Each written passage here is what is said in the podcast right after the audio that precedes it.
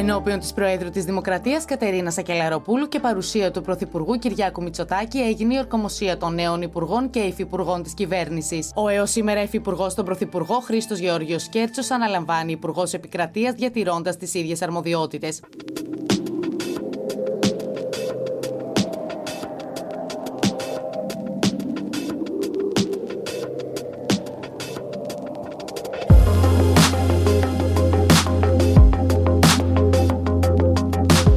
Γεια σας, είμαι ο Γιάννης Πανταζόπουλος και ακούτε ένα προεκλογικό επεισόδιο της ΕΡΑ Podcast Επόμενος Κόσμος, με καλεσμένο τον κυβερνητικό εκπρόσωπο και Υπουργό Επικρατείας, κύριο Άκη Κέρτσο.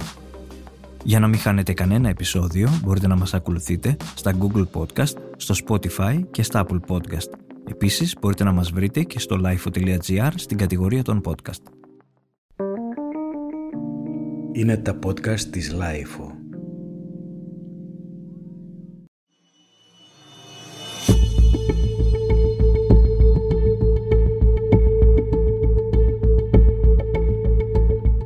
Σπούδασε δημοσιογραφία στο Αριστοτέλειο και έκανε μεταπτυχιακά στην πολιτική διαχείριση και το lobbying στο περίφημο Πανεπιστήμιο George Washington των Ηνωμένων Πολιτειών. Έχει διατελέσει διαδοχικά διευθυντής του γραφείου του Γιάννης Στουρνάρα, όταν εκείνος ήταν Υπουργός Οικονομικών, διευθυντής στο γραφείο του πρώην Πρωθυπουργού Παναγιώτη Πικραμένου, καθώς και γενικός διευθυντής του ΣΕΒ. Πολλοί τον αποκαλούν ως εξελάκια, λόγω του ότι περνάει ατελείωτες ώρες μπροστά στον υπολογιστή, οργανώνοντας φακέλους και ταξινομώντας έργα και δράσεις, αλλά και αναγνωρίζοντας τις ικανότητες και την αποτελεσματικότητά του. Αυτό το διάστημα έχει αναλάβει την ηλεκτρική καρέκλα του κυβερνητικού εκπροσώπου και στη συζήτηση που θα ακολουθήσει θα τον ακούσουμε να απαντά σε μια εφόλη της ύλης αλλά και διαφορετική συνέντευξη από τα συνηθισμένα. Κύριε Σκέρτσο, ευχαριστούμε πολύ που σας φιλοξενούμε σήμερα εδώ στα στούντιο της LIFO. Ε, Χαρά μου. Σας παρακολουθώ τακτικά και ακούω τα podcast, ειδικά τα δικά σας, όταν τρέχω. Ευχαριστώ πάρα πολύ, μεγάλη μου τιμή. Θα ξεκινήσω λίγο προβοκατόρικα. Τώρα έχετε αναλάβει κυβερνητικός εκπρόσωπος, είστε και υπουργός επικρατείας. Καταρχάς, περιμένατε ποτέ ότι θα, γίνετε, θα αναλάβετε τέτοιες πολιτικές θέσεις; Όχι, ποτέ. Δεν ήταν ποτέ στο πλάνο μου να μπω στην ενεργό πολιτική. Με ενδιαφέραν πάντα τα δημόσια πράγματα. Ε, με ενδιέφερε υπό την ευρία έννοια προσφορά σε καλούς σκοπούς που αφορούν το κοινωνικό σύνολο. Η ζωή τα έφερε έτσι και λίγο η τύχη και ενεπλάκην στην πολιτική με, την, ε, με το ρόλο του συμβούλου στην αρχή πολιτικών προσώπων. Έχω θητεύσει δίπλα στον Μιχάλη Χρυσοχοίδη για αρκετά χρόνια, όταν ήταν βουλευτής αλλά και υπουργός δημόσιας τάξης. Έχω θητεύσει δίπλα στον υπηρεσιακό πρωθυπουργό σε μια δύσκολη περίοδο, τον κύριο Πικραμένο, ως διευθυντής του γραφείου του. Για δύο χρόνια, μια πολύ σημαντική εμπειρία ως διευθυντής του γραφείου του κυρίου Στουρνάρα, στο Υπουργείο Οικονομικών, την περίοδο 12-14. Μετά έκανα ε, μια μεταπίδηση στον ιδιωτικό τομέα, πέντε πολύ ενδιαφέροντα χρόνια, στον ΣΕΦ, στο Σύνδεσμο Επιχειρήσεων και, και Βιομηχανιών Ελλάδος ε, όπου εκεί έμαθα πολύ καλύτερα πώς λειτουργεί η πραγματική οικονομία, ο κόσμος της εργασίας, οι ελληνικές και οι ξένες επενδύσεις. Ε, ήρθε μια πρόταση από τον Κυριάκο Μητσοτάκη το 2019 να υποστηρίξω δίπλα του ε, αυτή την, ε, αυτό το όραμα που έχει για να γίνει επιτέλους η Ελλάδα μια χώρα που όλοι ονειρευόμαστε και που όλοι αξίζουμε και που για χρόνια δεν την είχαμε. Αυτός είναι και ο λόγος που μπήκα στην πολιτική ουσιαστικά. Το ότι ως πολίτης για πολλά χρόνια αγανακτούσα και ακόμα αγανακτώ και παρότι είμαι μέλος αυτής της κυβέρνησης, με πολλές εκφάνσεις και στρεβλώσεις του ελληνικού κράτους, του ελληνικού δημοσίου και αν δεν μπεις μέσα να λύσεις τα προβλήματα που εσύ βλέπεις απ' έξω, τότε δεν θα, δεν θα λυθούν και ποτέ. Θα πάρω ως αφορμή αυτό που, που είπατε και θέλω να σας ρωτήσω, είπατε για τύχη. Τι χρειάζεται για να γίνει κάποιος, θα ρωτήσει, υπουργός επικρατείας, κυβερνητικός εκπρόσωπος; Γνώση, ικανότητες, τύχη, γνωριμίες, τι χρειάζεται; Νομίζω ότι χρειάζεται ένα συνδυασμός χαρακτήρα, εργατικότητας, σκληρής δουλειάς, επιμονής και προσήλωσης στο στόχο και σίγουρα τύχης. Είναι ένας συνδυασμός πραγμάτων. Στη δική μου περίπτωση ισχύει αυτό στον ε, μεγαλύτερο δυνατό βαθμό, διότι εγώ δεν είχα γνωριμίες. Εγώ προέρχομαι από μια μεσοαστική οικογένεια. Ε, ο πατέρας μου ήταν ένας τραπεζοϊπάλληλος. Μεγάλωσα σε μια σχετικά υποβαθμισμένη περιοχή της Θεσσαλονίκης. Σε δημόσιο σχολείο πήγα. Το δημόσιο πανεπιστήμιο τελείωσα. Ε, είχα τη φιλοδοξία να κάνω περαιτέρω σπουδές και κέρδισα μια υποτροφία. Σπούδασα στην Αμερική στη συνέχεια, κάνω το μεταπτυχιακό μου εκεί. Και πάντα αυτό το οποίο με τραβούσε ήταν το να γίνω καλύτερος από αυτό που ξεκίνησα και από αυτό που ήταν οι γονείς μου.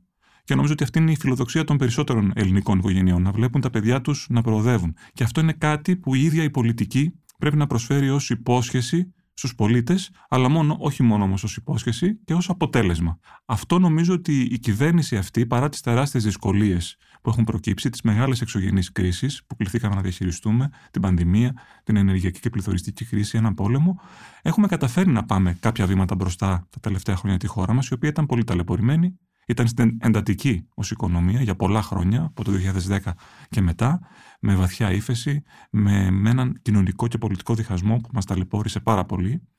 Και νομίζω ότι έχουμε ξεφύγει πια από αυτή την ε, ε, φάση, την ιστορική και πολιτική, και βρισκόμαστε σε ένα σημείο που παρά τα υπαρκτά και μεγάλα προβλήματα, μπορούμε να έχουμε μια συγκρατημένη, λελογισμένη αισιοδοξία ότι μπορούν τα πράγματα να αλλάξουν, όμως δεν αλλάζουν σε τέσσερα χρόνια.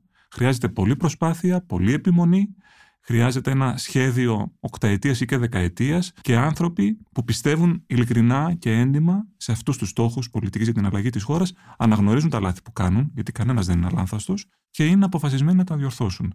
Αυτό είναι και το προφίλ του Κυριάκου Μητσοτάκη. Είναι ένας πολιτικός που δεν διστάζει να πει ότι εδώ έκανα λάθος, θα το διορθώσω, βγαίνει έντιμα, αναλαμβάνει την ευθύνη και προχωράει παρακάτω. Δεν το έχουμε δει αυτό σε πολλούς πολιτικούς. Μάλλον θα έλεγα σε, σχεδόν σε κανέναν τα προηγούμενα χρόνια. Είπατε ότι μεγαλώσατε στη Θεσσαλονίκη. Θα έρθω και στα πιο προσωπικά με την έννοια του περιβάλλοντος που μεγαλώσατε, αλλά τι άλλαξε για σας από την ημέρα που μπήκατε στο Μέγαρο Μαξίμου, ποιες σκέψεις κάνει ένας άνθρωπος που ξαφνικά, όπως μας τα περιγράψετε, μπαίνει ανάμεσα και βρίσκεται σε χώρους όπως ε, αυτού του νεοκλασικού στην Ηροδοτικού. Σίγουρα, εγώ κάθε φορά που αναλαμβάνω ένα νέο ρόλο και μια νέα ευθύνη, ε, τον προσεγγίζω με, την, ε, με τη λογική ότι δεν είμαι παντογνώστης.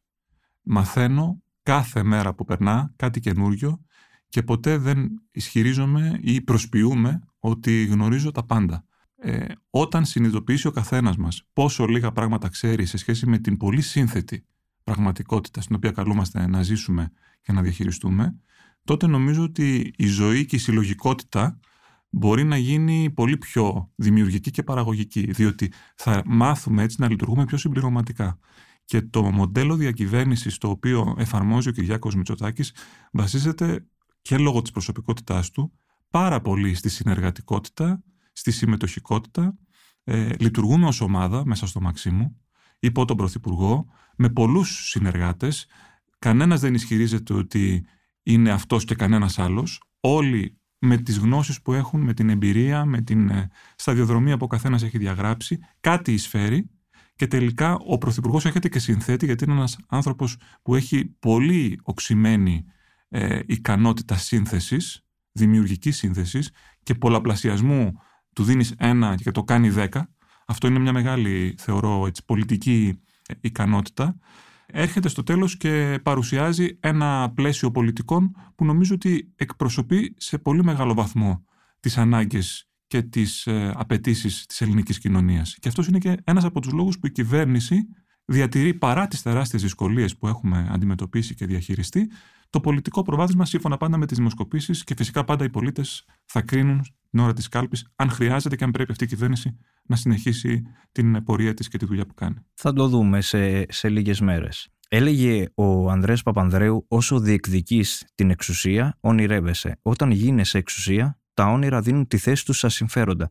Τυφλώνει το δωμάτιο εξουσίας. Μπορεί να τυφλώσει προφανώς. Ε, νομίζω ότι υπάρχουν άνθρωποι που ονειρεύονται να γίνουν, ε, να αναλάβουν θέσεις εξουσίας. Εμένα προσωπικά δεν μου είναι τόσο ευχάριστο.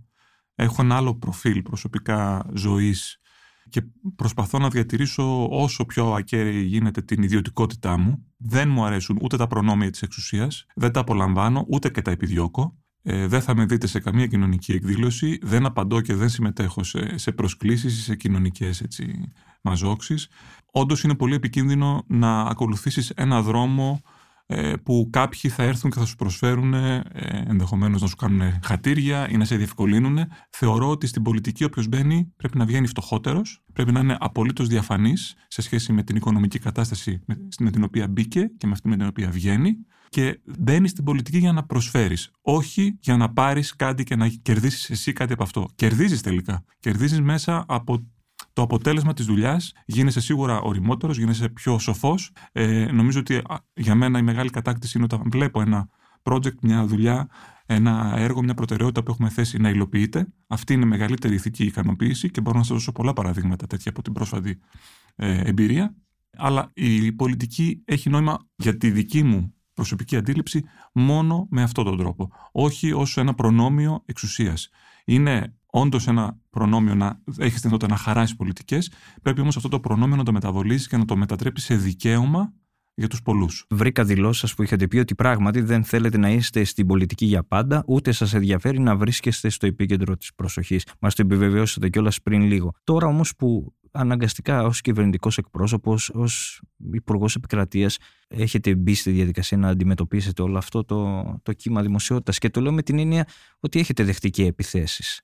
Ναι, θα έλεγα ότι είμαι από την φύση μου ένας μάλλον συναισθαλμένος και ντροπαλό άνθρωπος. Όμως, χάρη και στην έκθεσή μου στην πολιτική, έχω εκπαιδευτεί και έχω καταλάβει πόσο σημαντικό είναι να μπορείς να επικοινωνείς όσο πιο αποτελεσματικά γίνεται τη δουλειά που παράγεται και το, το έργο το οποίο προσφέρει μια κυβέρνηση. Συνεπώς, αναγνωρίζω ότι είναι ένας ρόλος ε, πολύ σημαντικός και αναγκαίος, ειδικά σε αυτή τη συγκυρία.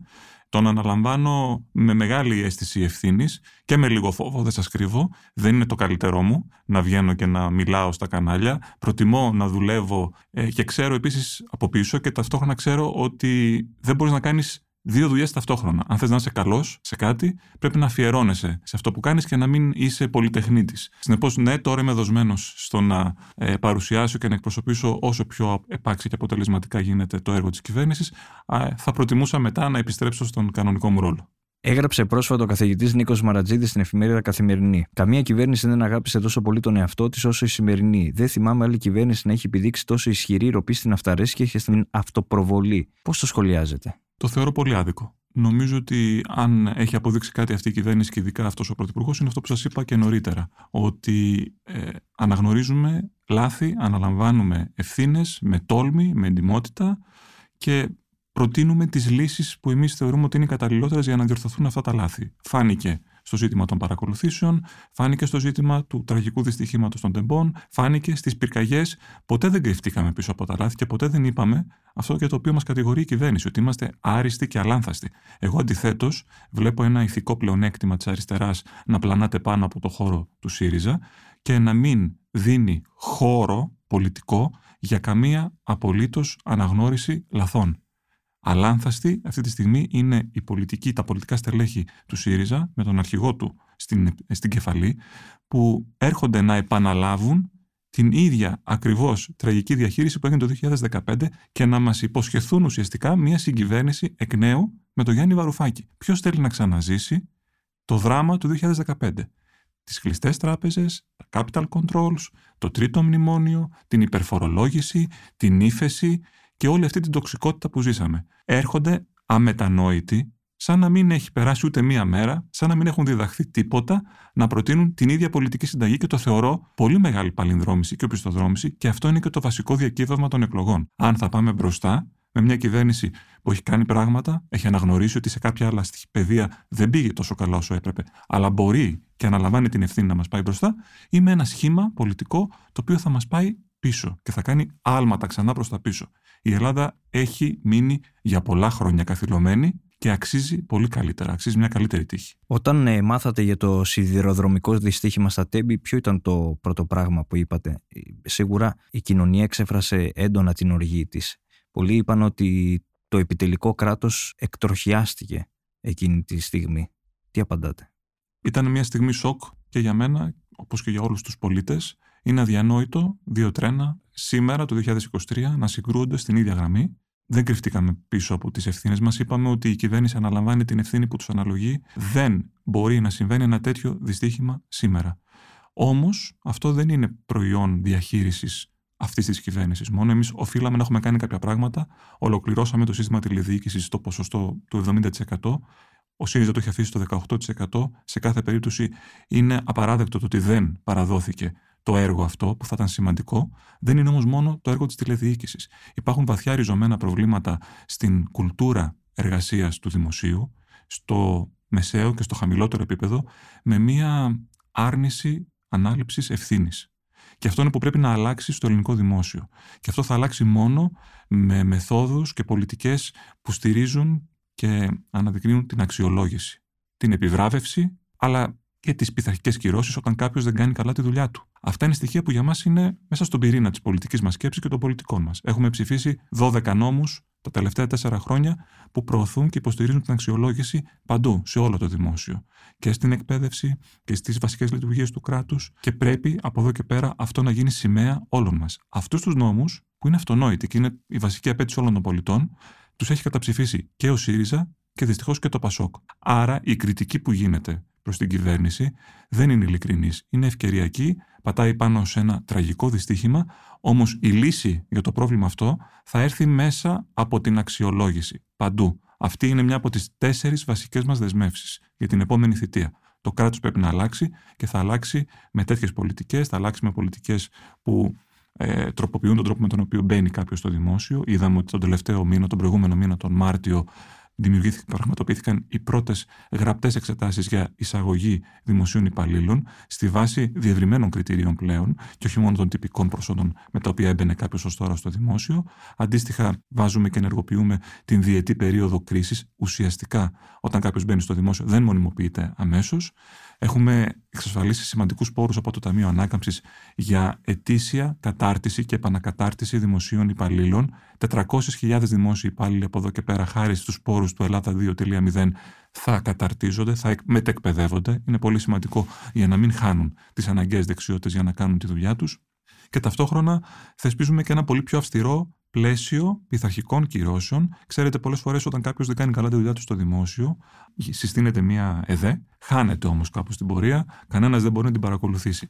Γι' αυτό και έχουμε συγκεντρώσει τον έλεγχο των ε, πειθαρχικών διαδικασιών σε έναν φορέα, στην ε, ανεξάρτητη αρχή διαφάνειας, για να ξέρουμε πότε ξεκινάει μια πειθαρχική διαδικασία, πότε τελειώνει ή αν δεν έχει τελειώσει, γιατί καθυστερεί, σε τι αποτελέσματα οδηγεί και από εκεί πέρα να μπορούμε να παρεμβαίνουμε πιο αποτελεσματικά. Μία άλλη κριτική που σας ασκείται μέσα από το κόμμα το οποίο εκπροσωπείτε είναι ότι δεν είστε κομμάτι της ε, Νέας Δημοκρατίας. Έχουν νόημα σήμερα οι ιδεολογίες στην εποχή μας; Οι ιδεολογίες έχουν νόημα, οι ταμπέλες δεν έχουν κανένα νόημα. Ε, νομίζω ότι η εποχή και η πραγματικότητα που, στην οποία ζούμε ε, απαιτούν πολύ πιο σύνθετες σκέψεις και πολιτικές για να τις αντιμετωπίσουμε και να μιλήσουμε παραδείγματα. Είδαμε τον περασμένο χρόνο, το 2022, μια πρωτόγνωρη ενεργειακή κρίση που προκλήθηκε από τον πόλεμο στην Ουκρανία, από την ρωσική επέμβαση στην, στην Ουκρανία. Ε, είδαμε ότι ταυτόχρονα εκτελήθηκε ένα πάρτι κερδοσκοπίας από τις αγορές που πλέον λειτουργούν με έναν τρόπο που δεν μπορεί να τις ελέγξει μία κυβέρνηση με τα εργαλεία που διέθετε έως τώρα. Είναι μια παραδοσιακή πολιτική και οικονομική σκέψη. Οι φιλελεύθεροι λένε αφήστε τις αγορές να λειτουργήσουν, αυτορυθμίζονται. Οι σοσιαλιστές λένε όταν μια αγορά δεν λειτουργεί σωστά πρέπει να παρεμβαίνεις. Ο Κυριάκος Μητσοτάκης είναι ένας φιλελεύθερος πολιτικός. Όμως είναι αυτός ο οποίος εισηγήθηκε το πλαφόν στην τιμή του φυσικού αερίου, διότι είδαμε ότι οι αγορές δεν λειτουργούσαν καλά, γιατί και οι αγορές από ανθρώπους ουσιαστικά τρέχουν και γνωρίζουμε ότι πάντα υπάρχουν και σκοτεινά κίνητρα στη σκέψη κάποιων ανθρώπων. Άρα δεν υπάρχουν τέλειες αγορές και υπάρχουν πολιτικοί οι οποίοι έχουν ευρύτητα σκέψεις, όπως είναι ο Πρωθυπουργός, που και πλαφόν ζήτησε και επιβλήθηκε τελικά μια ελληνική πρωτοβουλία που έγινε ευρωπαϊκή πολιτική και έκτακτη φορολόγηση επέβαλε στις εταιρείες πετρελαιοειδών, στις εταιρείες ενέργειας, διότι είδαμε ότι ο μηχανισμός της αγοράς που λειτουργούσε και καθόριζε τις τιμές επίσης δεν μπορούσε να αντιμετωπίσει αυτή την πρωτόγνωρη κρίση. Άρα χρειαζόταν παρεμβάσεις για τροποποίηση αυτού του μηχανισμού.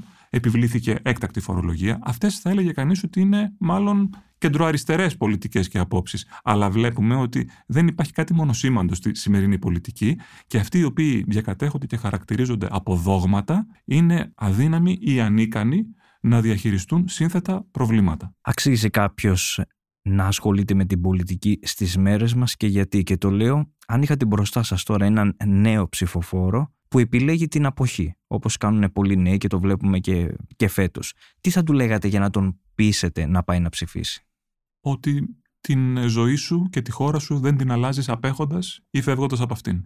Η Ελλάδα μας πεισμώνει και μας θυμώνει σε πάρα πολλά πεδία Εμένα προσωπικά, σας εξήγησα και πριν ότι αυτός ήταν ένας από τους λόγους που με οδήγησε στο να μπω στην πολιτική. Θεωρώ ότι και η ψήφος και η ενεργός ανάμειξη στα πολιτικά πράγματα υποστηρίζει αυτό. Υποστηρίζει την ε, δική μας ε, ειλικρινή βούληση να αλλάξουμε τα πράγματα. Εμένα δεν μου αρέσει να γκρινιάζω, δεν μου αρέσει να κάνω τον προπονητή της κερκίδας. Όταν βλέπω ένα πρόβλημα, θέλω να μπαίνω μέσα και να το λύνω.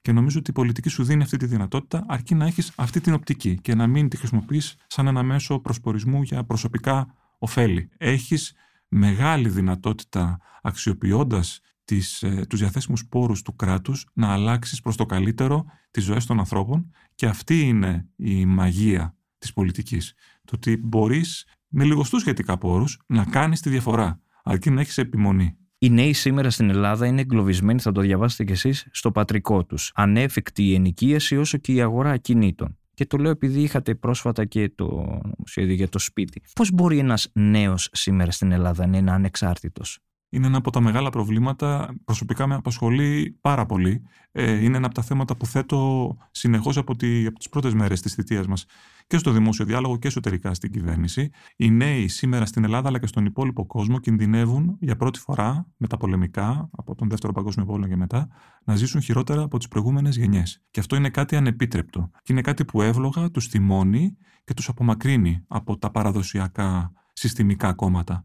Ε, νομίζω ότι σε αυτό πρέπει να σκύψει από πάνω η πολιτική και να δώσει απαντήσεις όπως είναι το πρόγραμμα σπίτι μου, για το οποίο είμαι πάρα πολύ περήφανος προσωπικά, γιατί έχουμε δουλέψει δύο χρόνια, σχεδόν ενάμιση χρόνο, για να βγει και να φέρει τα αποτελέσματα που ήδη βλέπουμε, για να αντιμετωπίσουμε ένα πολύ πρακτικό πρόβλημα. Το ότι σήμερα, λόγω περιορισμένου αριθμού διαθέσιμων ακινήτων, στην ελληνική αγορά ακινήτων, οι τιμές είναι παράλογα υψηλές για να νοικιάσεις σπίτι ή για να αγοράσεις σπίτι. Αυτό που για τους γονείς μας ήταν αυτονόητο, ότι μπορούν με ένα μισθό να αγοράσουν το δικό τους σπίτι, σήμερα δεν είναι εύκολο. Είναι σχεδόν ανέφικτο για τους νέους.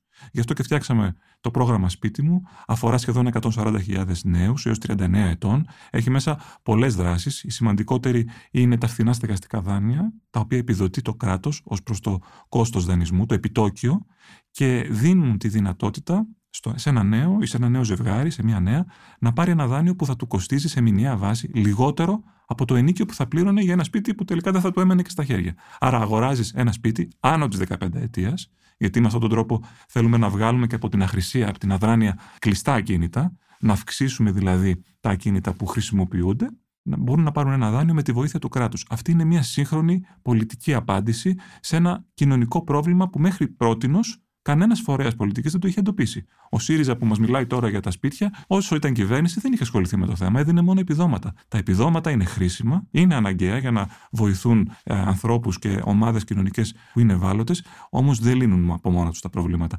Χρειαζόμαστε και άλλες πιο ενεργητικές πολιτικές που είναι σύνθετες και μπορούν να οδηγήσουν ακόμα και σε αναζωογόνηση παρικμασμένων αστικών περιοχών. Αυτή τη στιγμή υπάρχουν περιοχές της Αθήνας που λόγω της πολιετούς κρίσης και ύφεσης έχουν κλειστά διαμερίσματα, παλιά διαμερίσματα. Υπάρχει μια άλλη πολιτική μέσα στο, στο πρόγραμμά μας που ε, δίνει ενισχύσεις, κρατικές ενισχύσεις, ε, βοήθεια δηλαδή οικονομική για να ανακαινήσεις, να κάνεις και ενεργειακά, ε, αλλά και να κάνεις μια σοβαρή ανακαίνιση, ένα παλιό διαμέρισμα. Αυτό δίνει απαντήσεις σε υπαρκτά προβλήματα. Αυτός είναι ο ρόλος της πολιτικής. Να καταγράφει, να έχει ανοιχτά ανεβασμένες τις κεραίες, να καταγράφει τα προβλήματα και να δίνει απαντήσεις σε αυτά. Πάντως οι νέοι, το βλέπουμε και στις δημοσκοπήσεις, έχουν στην πλειονότητά τους γυρισμένη την πλάτη απέναντι στην κυβέρνηση. Εσεί πού πιστεύετε ότι οφείλεται αυτό; Απέναντι στη δική μας κυβέρνηση, εννοείται, ή διαχρονικά στις κυβερνήσεις; Τώρα εσείς είστε, θα πω για εσά. Θεωρώ ότι πρέπει εμείς να πάμε στους νέους. Δεν μπορούμε να περιμένουμε οι νέοι να έρθουν σε εμάς οι νέοι και η νεότητα είναι συνηθισμένοι με την ε, αφισβήτηση της εξουσίας. Και εύλογα. Αυτό πρέπει να κάνει. Πρέπει να ονειρεύεται το καλύτερο και να αμφισβητεί τους μεγαλύτερους. Εγώ έχω ένα μικρό γιο με, με αποδομή καθημερινά. Είναι στην εφηβεία. Αλλά δεν θα τους κερδίσεις αν δεν δείξεις ότι ενδιαφέρεσαι για αυτούς. Και αν δεν πας να μιλήσεις και να τους βρεις εκεί που συχνάζουν. Ο Πρωθυπουργός κάνει το τελευταίο διάστημα παρεμβάσεις μέσω του TikTok. Αυτό δεν γίνεται για επικοινωνιακούς λόγους. Απλά έχουμε καταλάβει ότι λόγω και του τρόπου με τον οποίο μετασχηματίζεται αυτή τη στιγμή η επικοινωνία, υπάρχουν τα λεγόμενα bubbles. Είναι δύσκολο να σπάσεις αυτές τις φούσκες της επικοινωνίας αν δεν μπεις μέσα σε αυτές. Και για να σε ακούσει κάποιος πρέπει να είσαι εκεί παρόν. Συνεπώς, δεν είναι ένα επικοινωνιακό τέχνασμα, είναι ένας τρόπος αδιαμεσολάβητα να ακούσεις και να σε ακούσουν άνθρωποι που διαφορετικά δεν θα μπορούσες να επικοινωνήσεις μαζί τους. Και είναι πολύ σημαντικό. Εγώ πιστεύω πάρα πολύ στην επικοινωνία, στο διάλογο, στο να εξηγούμε το τι κάνουμε κάθε στιγμή. Είναι πολύ εύλογο να υπάρχουν αμφιβολίες και καχυποψίες για το ποιες είναι τελικά οι σκοπιμότητες κάθε κυβέρνησης, τι, τι σχέδιο είναι αυτό που θέλει να εξυπηρετήσει, ποια συμφέροντα εξυπηρετεί. Νομίζω ότι με τη συζήτηση, που απαιτεί βέβαια πάντα χρόνο και επένδυση, λύνονται πολλές απορίες και έρονται αυτές οι καχυποψίες. Κύριε Υπουργέ, πρόσφατα, πριν την προηγούμενη εβδομάδα, είχα τη χαρά να επισκεφθώ το Πανεπιστήμιο Κολούμπια στη Νέα Υόρκη. Για να μπεις μέσα, έπρεπε να πέρασε τον έλεγχο για να πεις τι θέλεις να κάνεις ή για ποιο λόγο, να εξηγήσεις δηλαδή το λόγο της επίσκεψής σου. Επίσης, για να μπει σε οποιαδήποτε αίθουσα, έπρεπε να σε συνοδεύει κάποιος που είχε κάρτα. Τι πάει λάθος με τα ελληνικά πανεπιστήμια; Νομίζω ότι είναι δέσμια μιας ε, κουλτούρας ξεπερασμένης. Έρχεται από τον προηγούμενο αιώνα. Δεν υπηρετεί αυτή τη στιγμή τις πραγματικές ανάγκες των φοιτητών για ένα πανεπιστήμιο το οποίο θα είναι ανοιχτό και στη γνώση και στο διάλογο και στη συζήτηση και την, ε, ε τη συνεργασία με, τον, ε, με τις επιχειρήσεις, με τον κόσμο της αγοράς, της εργασίας, με την καινοτομία. Περισσότερο όπως και άλλες πτυχές του δημοσίου εξυπηρετεί αυτούς που εργάζονται μέσα σε αυτό και λιγότερο αυτούς που απολαμβάνουν ε, τις υπηρεσίες τους. Αυτό είναι το πρόβλημα συνολικά του ελληνικού κράτους. Το ότι πρέπει να γίνει πιο εξωστρεφές και να αρχίσει να σκέφτεται πιο εντός εισαγωγικών πελατοκεντρικά. Οι πολίτες δεν είναι πελάτες, έχουν δικαιώματα και δικαιούνται καλή παιδεία, καλή υγεία, καλές υπηρεσίες.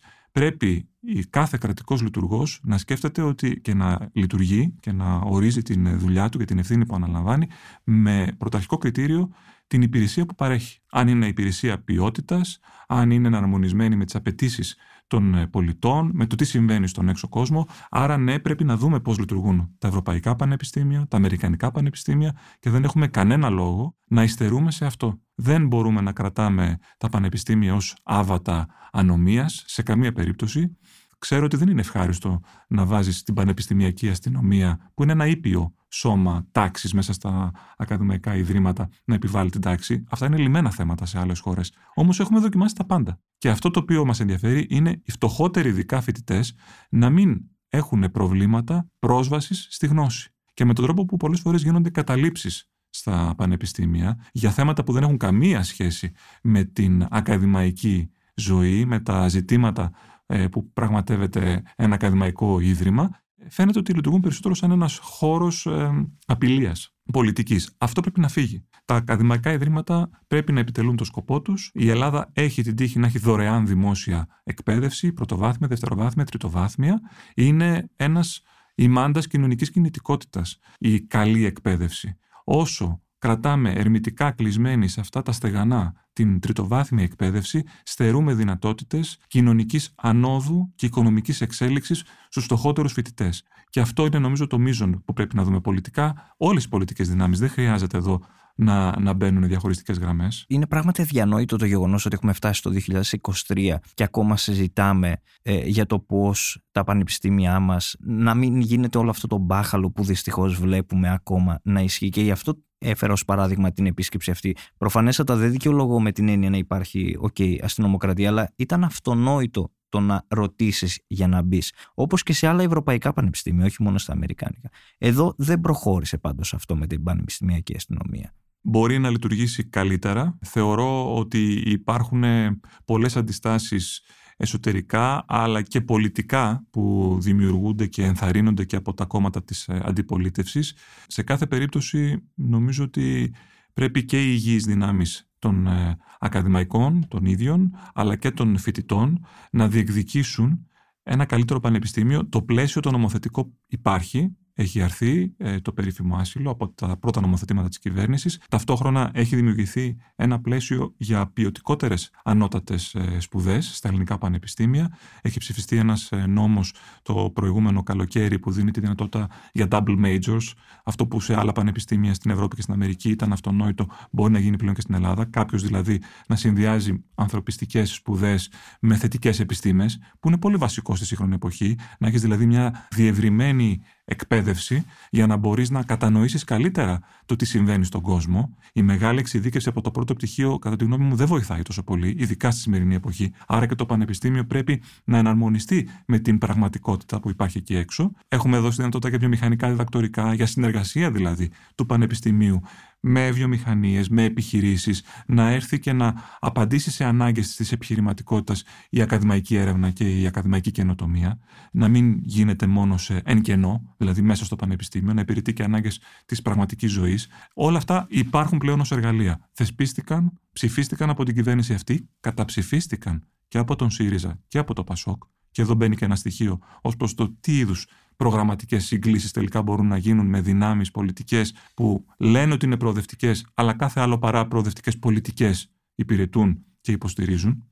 Ε, Συνεπώς, γι' αυτό εμείς λέμε ότι θέλουμε να συνεχίσουμε να παράγουμε αυτό το έργο. Χρειαζόμαστε μια αυτοδύναμη σταθερή κυβέρνηση, διότι είμαστε η μόνη νομίζω πολιτική δύναμη που βλέπουμε χωρίς τα γυαλιά του παρελθόντος τα πολύ πραγματικά και έντονα προβλήματα του παρόντος στην Ελλάδα. Ποια θεωρείτε τη μεγαλύτερη παθογένεια στη χώρα μας; Νομίζω ότι η έλλειψη κουλτούρας συνεργασίας είναι πολύ βασικό μειονέκτημα. Δεν τη μαθαίνουμε στα σχολεία. Έχουν αρχίσει πλέον και μπαίνουν χάρη σε άλλες μεταρρυθμίσεις που έχουν γίνει από το Υπουργείο Παιδείας και την Νίκη Κεραμέως εργαστήρια δεξιοτήτων που χτίζουν την ε, συνεργατικότητα και τη συνεργασία στα παιδιά. Μόνο έτσι θα έρθει η αλλαγή από τις νεότερες γενιές που τα μαθαίνουν στο σχολείο αυτά τα, αυτές τις δεξιότητες. Ε, εγώ αυτό το οποίο έχω δει είναι ότι σε, όταν καλούμαστε να αντιμετωπίσουμε ένα σύνθετο εγχείρημα, μόνο με ομάδα μπορείς να το φέρεις εις πέρας. Μόνος του κάποιος και την καλύτερη, τις καλύτερες ιδέες να έχει ή το καλύτερο μυαλό δεν θα μπορέσει να κάνει τίποτα, ούτε βήμα παρακάτω, αν δεν έχει δίπλα του μια ικανή ομάδα. Συνεπώς, το να μάθεις να δουλεύεις εντός μιας ομάδας, να μοιράζεσαι, να μην έχεις αυτή την, ε, την κουλτούρα επίσης της αποτυχίας, ότι αν αποτύχω καταστράφηκα, να καταλαβαίνεις ότι για να φτάσεις να πετύχεις κάτι πρέπει να έχουν μεσολαβήσει πολλές αποτυχίες στο ενδιάμεσο. Δηλαδή, από κάθε αποτυχία κάτι μαθαίνεις. Πρέπει να αντιμετωπίζουμε δηλαδή και την αποτυχία ως μια διαδικασία γνώσης, μάθησης και εξέλιξης. Και αυτό θα μας πάει στο επόμενο βήμα. Συν το ότι δεν μπορούμε να ζητάμε συνεχώς τις εύκολες λύσεις και τις παρακάμψεις, τα shortcuts. Ε, πρέπει να μάθουμε ότι κάτι το οποίο είναι δύσκολο χτίζεται βήμα-βήμα.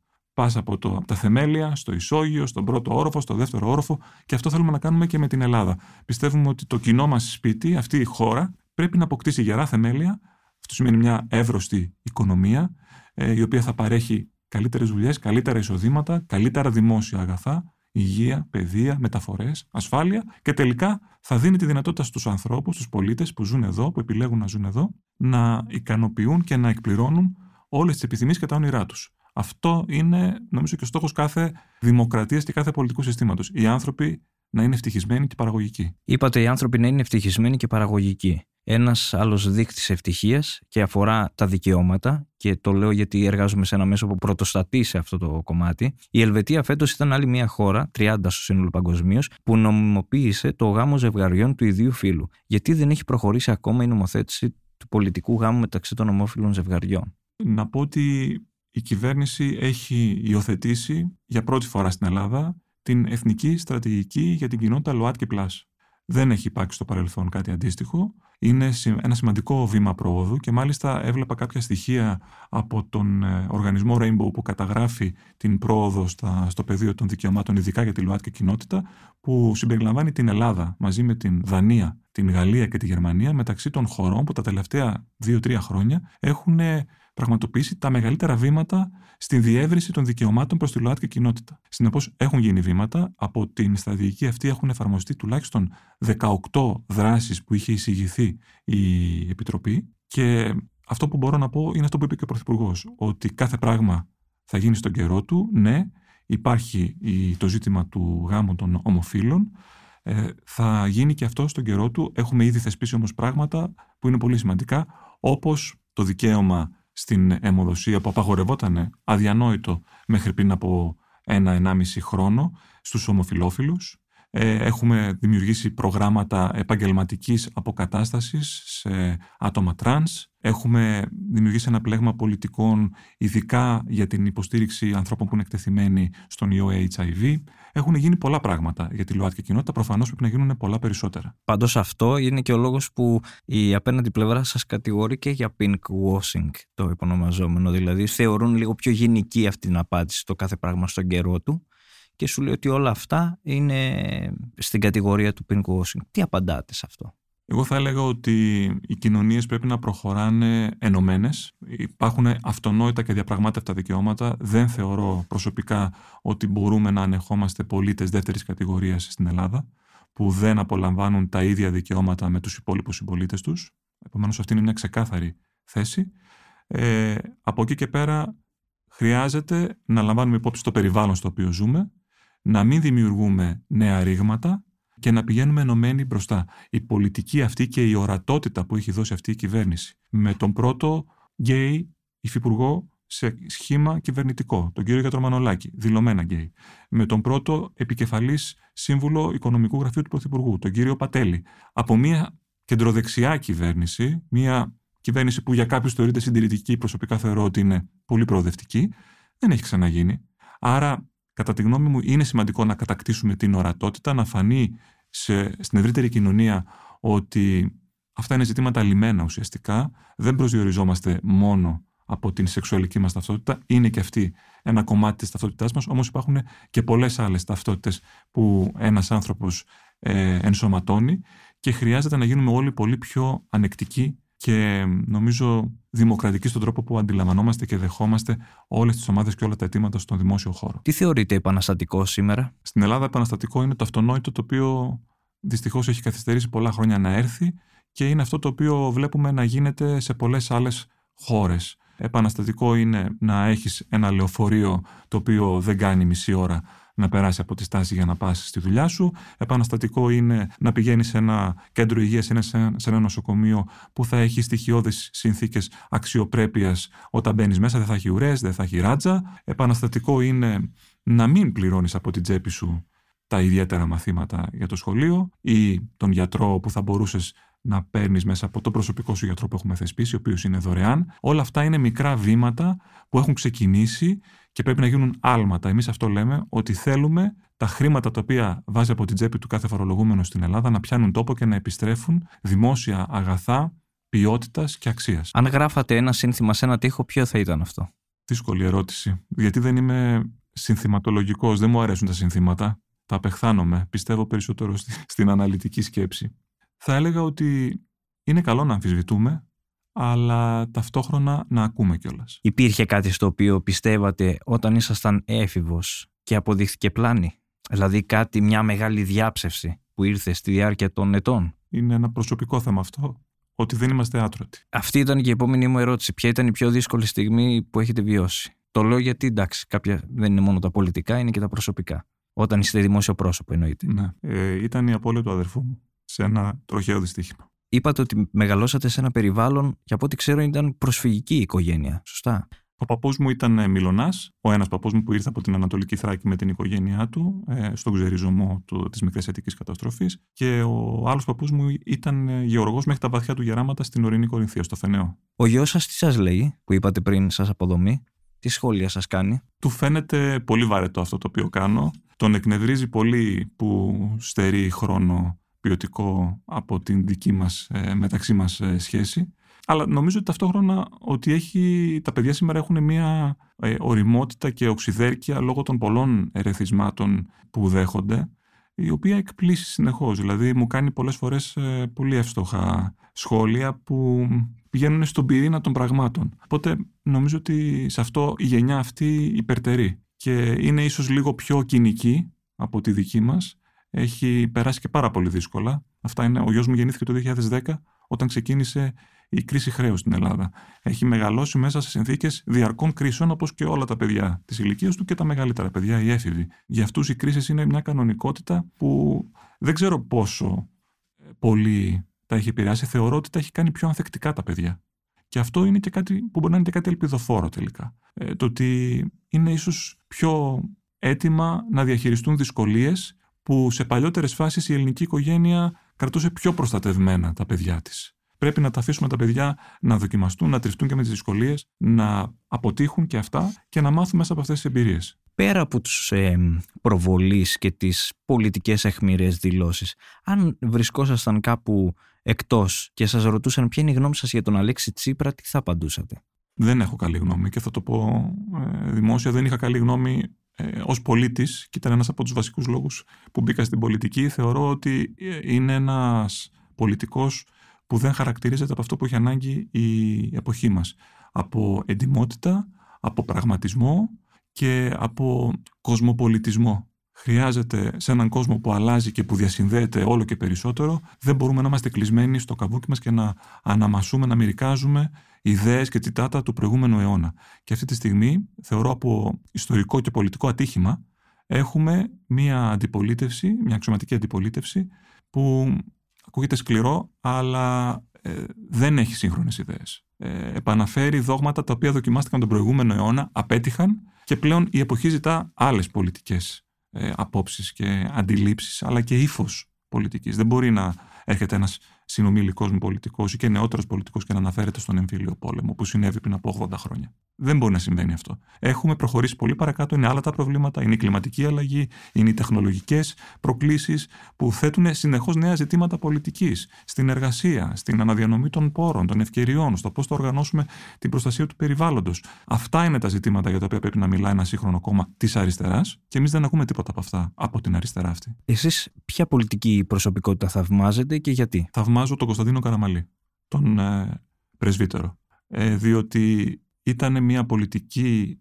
ε, προσωπικότητα δωρική, αποτελεσματική και είχε στοιχεία που με συγκινούν προσωπικά ως προς την προσωπική του διαδρομή. Το ότι ξεκίνησε από μια φτωχική οικογένεια, από ένα χωριό των Σερών, έφτασε να γίνει ένας ε, ηγέτης πολιτικός με διάρκεια και που κατάφερε να σύρει την Ελλάδα στη σωστή πλευρά της ιστορίας και της Ευρώπης. Εκτός συνόρων, ποιον θα επιλέγατε; Των συνόρων με εμπνέει πάρα πολύ ο Ομπάμα. Είναι νομίζω ο πολιτικός ο οποίος ε, συμπυκνώνει ποιότητες που είναι αναγκαίες σήμερα. Ε, είναι ένας πολιτικός οραματιστής και ταυτόχρονα τεχνοκράτης. Έχει στοιχεία ε, που νομίζω ότι είναι απαραίτητα για να μπορούμε να διαχειριστούμε τα δύσκολα προβλήματα. Χρειαζόμαστε και πολιτικότητα, αλλά πλέον και τεχνοκρατική δυνότητα για να μπορούμε να αντιληφθούμε τι είναι αυτό που καλούμαστε κάθε φορά να λύσουμε. Ένα βιβλίο που διαβάσατε τελευταία και σας ενθουσίασε. Έχω ξεκινήσει τώρα αυτές τις μέρες του Πάσχα να διαβάζω το βιβλίο της Σώτης Τριανταφύλου, το Άκου το Λιοντάρι. Και μου έχει αρέσει μέχρι στιγμής πάρα πολύ, γιατί έχει ένα γλυκό πικρό χιούμορ, το οποίο βρήκα πολύ ενδιαφέρον. Μια ταινία που σας σημάδεψε; Πολλές είναι. Θα πω την ιστορία του Μπέντζαμιν Μπάτον, διότι έχει μια πολύ ενδιαφέρουσα σκέψη γύρω από τον χρόνο και την ε, τροτότητα. Δύο ερωτήσεις και κλείσαμε. Η μία είναι η εξής. Από ό,τι θυμάμαι εγώ, την πιο σκληρή κριτική που σας ασκήθηκε ποτέ ήταν για το θέμα που είχατε σχολιάσει στα social media την εισαγγελία της δίκης και τη δολοφονία της ε, το Παλούδι. Έχετε μετανιώσει γι' αυτό; Ναι, έχω μετανιώσει. Και είχα δηλώσει συγγνώμη επιτόπου. Ξέρετε, εγώ ακριβώς επειδή δεν είχα εμπειρία έκθεσης στην δημόσια σφαίρα ως ένας ιδιώτης μέχρι πριν από λίγους ε, μήνες ε, μέχρι να αναλάβω το καθήκοντά μου, είχα ε, ξεχάσει ε, ότι έχω το ρόλο ενός πολιτικού που δεν μπορεί να σχολιάζει ε, δικαστικές υποθέσεις.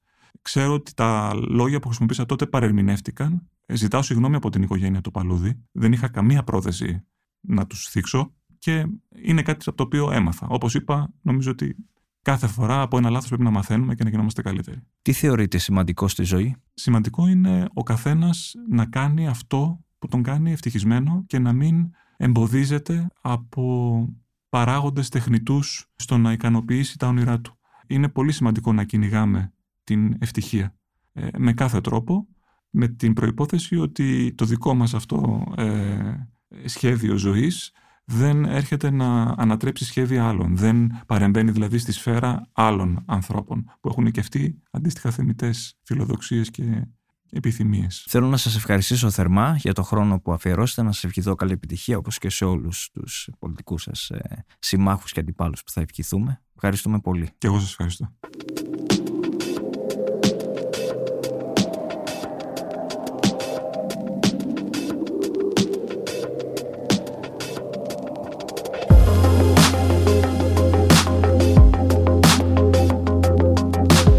Ήταν ένα προεκλογικό επεισόδιο της σειράς podcast «Επόμενος κόσμος» με καλεσμένο τον κυβερνητικό εκπρόσωπο και Υπουργό Επικρατείας κύριο Άκη Σκέρτσο. Για να μην χάνετε κανένα επεισόδιο μπορείτε να μας ακολουθείτε στα Google Podcast, στο Spotify και στα Apple Podcast αλλά και στο lifeo.gr στην κατηγορία των podcast. Ηχοληψία, επεξεργασία και επιμέλεια Γιώργος Ντακοβάνος και Μερόπη Κοκκίνη. Ήταν μια παραγωγή της LIFO. Είναι τα podcast της Λάιφο.